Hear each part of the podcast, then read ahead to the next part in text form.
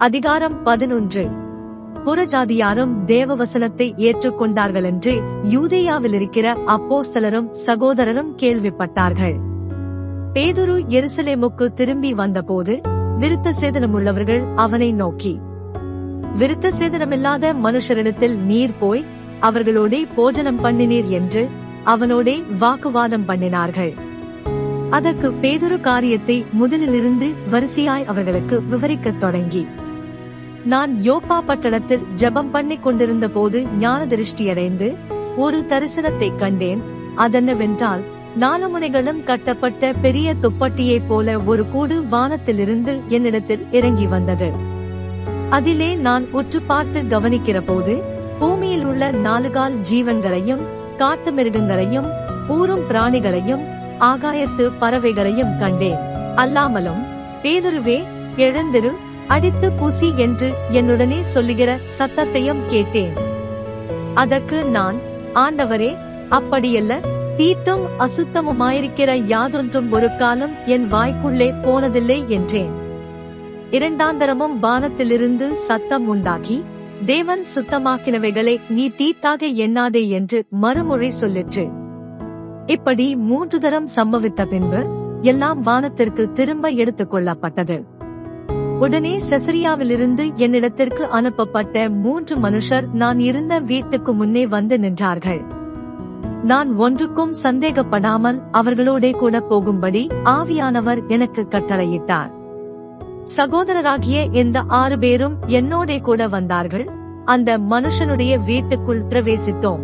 அவனோ தன் வீட்டிலே ஒரு தேவதூதன் நிற்கிறதை கண்டதாகவும் யோப்பா பட்டணத்தில் இருக்கிற பேதுரு என்று மறுபேர் கொண்ட சீமோனை அழைக்கும்படிக்கு மனுஷரை அவ்விடத்திற்கு அனுப்பு.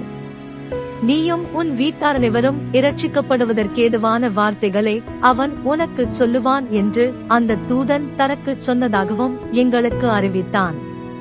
நான் பேசத் தொடங்கின போது பரிசுத்தாவியானவர் ஆதியிலே நம்மேல் இறங்கினது போலவே அவர்கள் மேலும் இறங்கினார். யோவான் ஜலத்தினாலே ஞானஸ்நானம் கொடுத்தான். நீங்களோ பரிசுத்த ஆவியினாலே ஞானஸ்நானம் பெறுவீர்கள் என்று கர்த்தர் சொன்ன வார்த்தையை அப்பொழுது நினைவுகூர்ந்தேன். ஆதலால் கர்த்தராகிய இயேசு கிறிஸ்துவை விசுவாசித்திருக்கிற நமக்கு தேவன் வரத்தை அனுக்கிரகம் பண்ணினது போல அவர்களுக்கும் அந்த வரத்தையே அனுக்கிரகம் பண்ணி இருக்கும் போது தேவனை தடிக்கிறதற்கு நான் எம்மாத்திரம் என்றான். இவைகளை அவர்கள் கேட்ட பொழுது அமர்ந்திருந்து அப்படியானால் ஜீவனுக்கேதுவான மனந்திரும்புதலை தேவன் புறஜாதியாருக்கும் அருளி செய்தார் என்று சொல்லி தேவனை மகிமைப்படுத்தினார்கள்.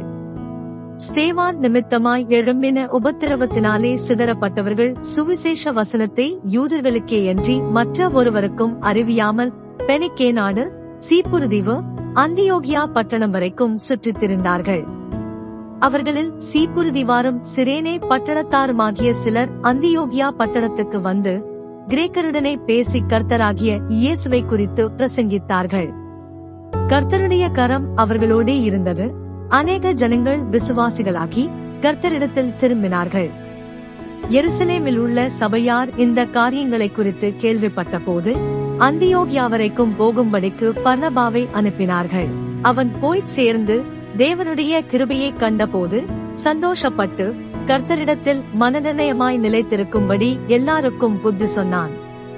அவன் நல்லவனும் பரிசுத்தாவியினாலும் விசுவாசத்தினாலும் நிறைந்தவனுமாயிருந்தான். அநேக ஜனங்கள் கர்த்தரிடமாய் சேர்க்கப்பட்டார்கள். பின்பு பனபா சவுலை தேடும்படி தர்சுவுக்கு புறப்பட்டு போய் அவனை கண்டு அந்தியோகியாவுக்கு அழைத்துக் கொண்டு வந்தான். அவர்கள் ஒரு வருஷ காலமாய் சபையோடே கூடியிருந்து அநேக ஜனங்களுக்கு உபதேசம் பண்ணினார்கள். முதல் முதல் அந்தியோகியாவிலே சீஷர்களுக்கு கிறிஸ்தவர்கள் என்கிற பெயர் வழங்கியற்று. அந்நாட்களிலே எருசலேமிலிருந்து சில தீர்க்கதரிசிகள் அந்தியோகியாவுக்கு வந்தார்கள். அவர்களில் ஒருவனாகிய அகபு என்பவன் எழுந்து உலகமெங்கும் கொடிய பஞ்சம் உண்டாகும் என்று ஆவியானவராலே அறிவித்தான். அது அப்படியே கிளவுதியு ராயனுடைய நாட்களிலே உண்டாயிற்று. அப்பொழுது சீஷரில் அவரவர் தங்கள் தங்கள் திராணிக்குத்தக்கதாக யூதேயாவில் குடியிருக்கிற சகோதரருக்கு உதவியாக பணம் சேகரித்து அனுப்ப வேண்டுமென்று தீர்மானம் பண்ணினார்கள்.